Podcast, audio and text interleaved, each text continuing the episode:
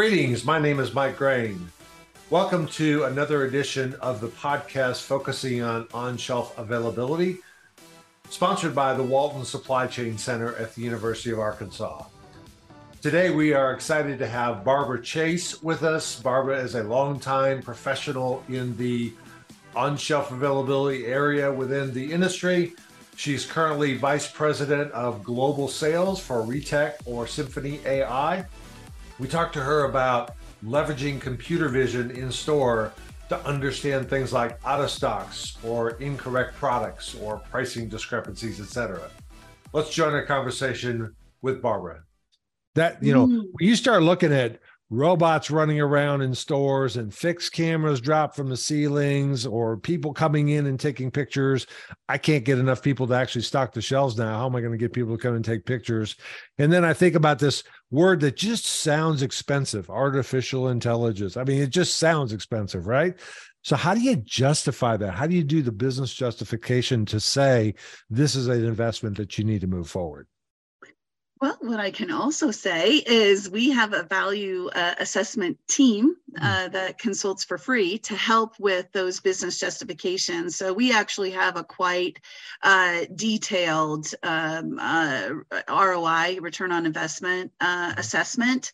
So it's based on uh, based on annual revenues. It's based on the number of SKUs, categories, frequency of images, uh, and then based on um, the numbers that we've proven with our with our customers. Uh, so for for instance, hang on, I'm just gonna um, use my PowerPoint as a, a, guide here, but I don't need to share this picture.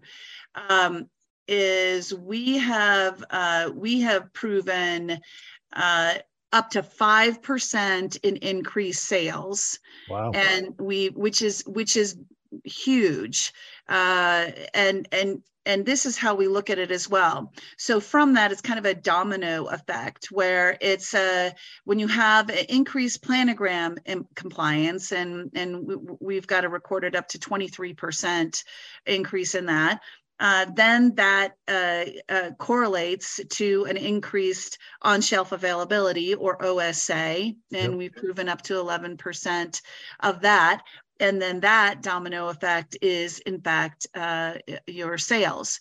So you can take a percentage, and it is it is accepted um, and embraced by retailers and consultants. A percentage uh, of that, uh, if you take like a 1% OSA, that will equate to a certain percentage in sales. Mm-hmm. And so, and again, there's lots to back that up. That's not just Barbara's idea. Right. And so I will say that is a key a key differentiator and and that's why too there's so many pilots going on because people want to say in my environment you know in my categories or entire store whatever you know we have proven an increased osa you know or an increased um, planogram.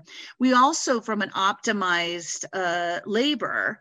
So uh, so too if we can say hey now that we have these prioritized work lists uh, we don't ha- have to have uh, or or if we're using shelf cameras or robots, we don't need the labor to be doing that regular i'll just say regular whether it's daily twice a day weekly doesn't matter but that regular walk uh, of, of as i mentioned earlier shooting holes or gap scanning or whatever that goes away. And then the people that are also going through checking prices that goes away. So those are hard hard dollar revenue.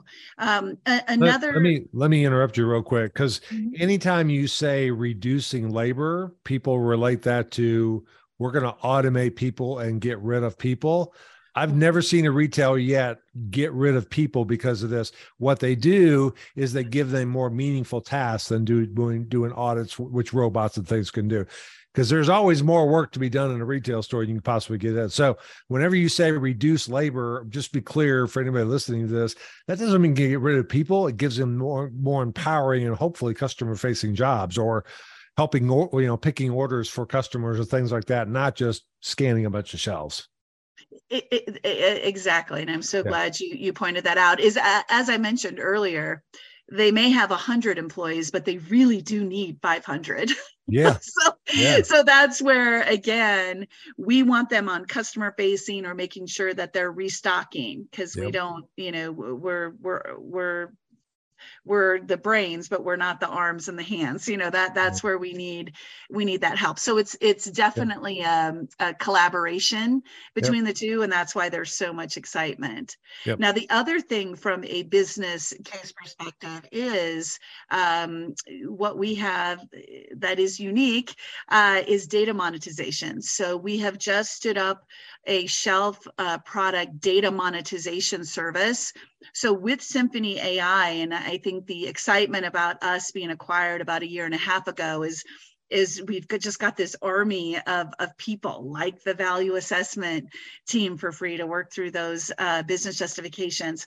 Um, but also there's a monetization team already uh, working with uh, and have has coaches working with retailers and cpgs for uh, loyalty data so now we are adding the shelf data we say store intelligence because we do displays and yep. bunkers and all that kind of stuff but but just to help uh, decipher between what's typically known as data monetization and shelf uh, product data monetization it's worthwhile so when you've got the like the top 10 or 11 cpgs that have you know 1500 1000 500 sales reps yep. you know these dsds are just going to go do things on their own you know la la la but for a tier two and a tier three they don't have those sales forces. So they want to they want to buy that data. And oh by the way um, even for the big guys they still there might be certain uh, areas uh, whether it's a niche from a geography or a demographic that that data is still uh, worthwhile to them. And rather than having their own people or an auditor or broker well if i can just buy it like i, I do from other data providers providers, uh, that's that's valuable and worthwhile to me. One, because as I showed that virtual visit, maybe I don't need to uh, visit a store quite as often, and I, as a CPG, then can cut my travel expenses because now I am getting a regular picture, whether that's daily, weekly, bi-monthly, monthly, whatever that that frequency is. And so that's very exciting. That is new top line revenue. And, uh, and a couple of our pilots right now, we, you have to do a pilot first to just to get the data to be able to socialize it eh, um, with, uh, with the different CPGs. Um, but then having that it's it's it's um, it's launching those conversations. So the idea is not that that our solution costs anything at all. The the uh, the plan is that it is a revenue generator. Hmm. for the retailer. For the retailer. For the retailer. 100%. okay. Okay. Mm-hmm. got it. Excellent. Wow. Phew. There's a lot of stuff you got going on so so your primary customer I guess is a couple things, right? Number one, it's the retailer that wants this intelligence, but then you have to obviously collaborate very closely with the data collection folks, whether it's the fixed camera folks or the robotic companies, et cetera. Because I would assume for for systemically collecting that data every single day, to every single shelf, et cetera, capturing it with either a you know camera in the ceiling or fixed camera on the shelf or a robotic scan uh, is probably the probably the more preferred method. Would you think? So, who's your customer? Who is your customer? I guess at the end of this. Uh, yeah, and I'll I'll tell you the the uh, the answer is all over the place because I okay. said you know retailers are are unique. Uh, and here's what's interesting too, is do you get trucks every day? because if you don't get trucks every day uh, and there's not to action it might might not make sense to have a daily picture. It mm. might make sense to have a weekly picture. or maybe if your trucks come two or three times a week, because when we're talking about supply chain, right, let's, you know, follow that through. And so, so the the you don't want data for data's sake. You really need to understand the entire ecosystem. Yep. And then what's the sensibility in that, you know, the, the entire store, because different categories uh, have have much different, you know, different velocities. Absolutely. And that's what's kind of fun fun is you you can uh, you know you can look at your stores and have that surgical approach in regard to uh, as we said earlier how you image capture then to be able to staff to be able to act Mm-hmm. against that data so that you are you know always keeping customer satisfaction at right. the at the forefront yep oh that's awesome that's awesome so I guess one of the questions that I'd like to ask you is, you know, what have what what question have I not asked you that I should have? That's one of my favorite questions at the end. We got about 10 minutes left here. I want to make sure I've asked you a lot of questions. It's been a conversation, which is really the way we wanted this to be. Uh, this is Matt's dream to be able to have not a bunch of PowerPoints, but a conversation about real retail on shelf availability challenges. Is there a question that I should have asked that I didn't? I think it is, in fact, around. So, yes. Okay. Uh, and I think it would be around define computer vision. Hmm. Okay. because there are many solutions out there and they say computer vision and ai but they don't have the ability um, to in fact recognize that product they do a great okay. job at, at recognizing hey there's a hole here could be because of a misplaced item yep. but hey it, there is a hole there and let's and uh, and that's good that's goodness but you can do better uh, by understanding what that product is and where, you know, better management and organization of the store by having true, what we call true computer vision. It just adds to the use cases because mm-hmm. I think that's also um, the difference. You know, a lot of times I, I say I feel like a grandma in this space because I've been in it for five plus years and the speed at what it at which it moves, um, that is a super long time. Yeah. And uh, and just even you know from five years ago compared to today,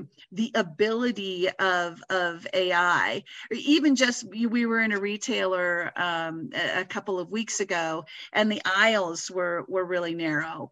Well, you know, in 2020, uh, which is which is relatively recently, they introduced negative zoom in, in regard mm. to, to tablets and cameras. So before negative zoom, we wouldn't have been able to help that retailer, but now yep. it's it's no problem. No big deal. Uh, and and so eh, so with that, it, it's it's that understanding of how as a as a retailer or CPG, if I am going to explore and um, and potentially invest in this, I want to maximize the use cases and the and the only way to do that is to have that combination of ai that's good prioritize workloads volumes of data make sense of it true computer vision, I not only recognize a hole, but I recognize the product, Honey Nut Cheerios to Cheerios and where it goes, um, and optical character recognition, mm. pricing, promotions. That's big. To your point, yeah. as you mentioned earlier, yeah. hey, I came in, it's Wednesday, and you know, where is it?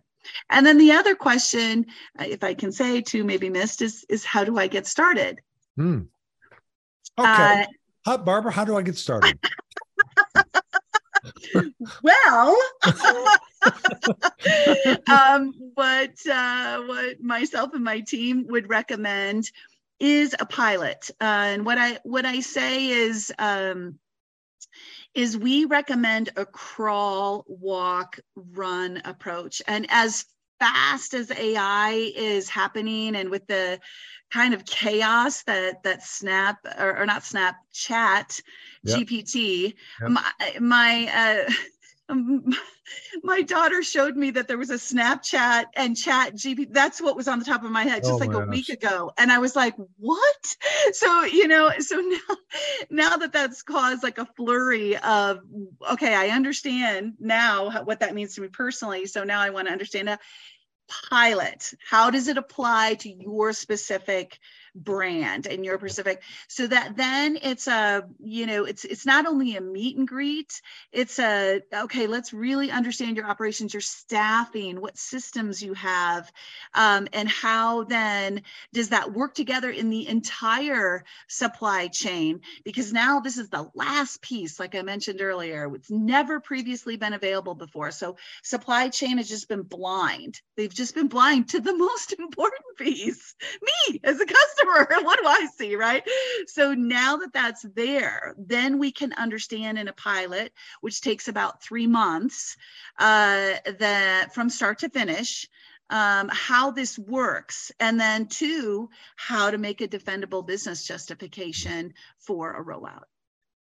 There's a word that you didn't say, and I was really happy about it. You ready for it? Oh, okay. several words. POC, proof oh. of concept. Uh, you didn't say that, and here's why I think you didn't say that. We don't need to prove that this works anymore. Somebody asked me to do a proof of concept with an RFID project the other go. We've been doing this for 40 years. We know it works. the only question is, can we set up the right parameters in a pilot to figure out, you know, how do we make this work for you as a retailer? So thank you for not saying we'll do a POC. What you said was we'll do a pilot. and I think the crawl, walk, run analogy is a really good one in this kind of a space. Yeah. And I think it just makes every, we don't, we're so confident, we don't have any hooks in it.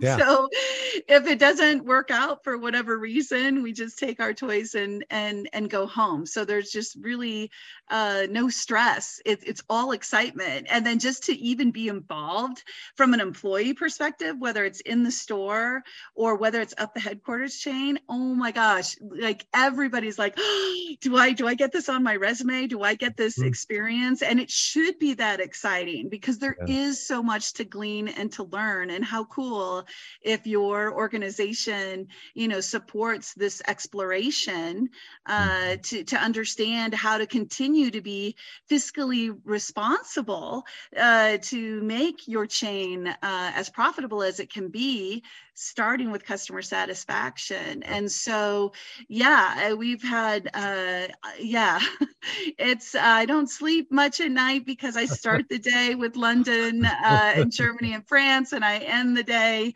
with uh, beijing and japan and uh, australia. So it's uh it's an exciting time uh to be here and i just uh would love the opportunity to talk to as many as possible so they can i, I always say seeing is believing believing yep. um, so that we can um, we can create more uh, believers yeah Oh, this is awesome. Well, let, let me summarize this because I had the, the good fortune of actually meeting and working with Sam Walton while he was still alive. And, and one of the things he said, and then it, it, this quote has been shared a lot of times, but customer is ultimately the boss. They can choose to hire us or fire us every day by choosing to spend their money with us or somewhere else. And number one factor I've heard of people walking away from a, a retailer is front end checkout experience takes too long, et cetera. The number two one is availability of product. Didn't find the product. I was coming to look for this. And after the third time of it not being there, to heck with it. I'm leaving my basket. I'm going to the competitor. So and I do believe it's a two it's a two systems solution for most retailers. It's computer vision that you've been talking about, and I think for things like apparel and general merchandise and other stuff, you can run a camera by a, a bunch of clothes, but I can't tell one from another.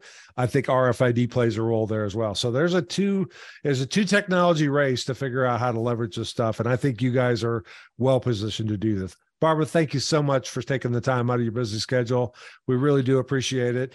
Uh, we will be podcast. We will be broadcasting this on both Conversations on Retail and the Walton Supply Chain Center uh, in the next uh, couple days. So, thank you very much for your time. Any closing comments that you'd like to make before I before I close out the podcast? Uh, I just wanted to say thank you so much to you, Mike. I think this is such a, an exciting podcast that you have, and it's so relevant and timely um, with all these uh, technologies that are available. And it's so great uh, that you are taking the lead uh, to give us another uh, avenue or venue to continue to educate. Yep, absolutely. Barbara, have a great weekend, audience. Thank you very much. We'll check you back with you uh, next time when we'll bring another conversations on retail and on shelf availability. Thank you very much. Bye bye. Thank you. Well, I hope you enjoyed that conversation with Barbara Chase. Join us next time as we have another industry professional talking about the capability, process, people, and technology to drive on shelf availability at retail. Have a great day.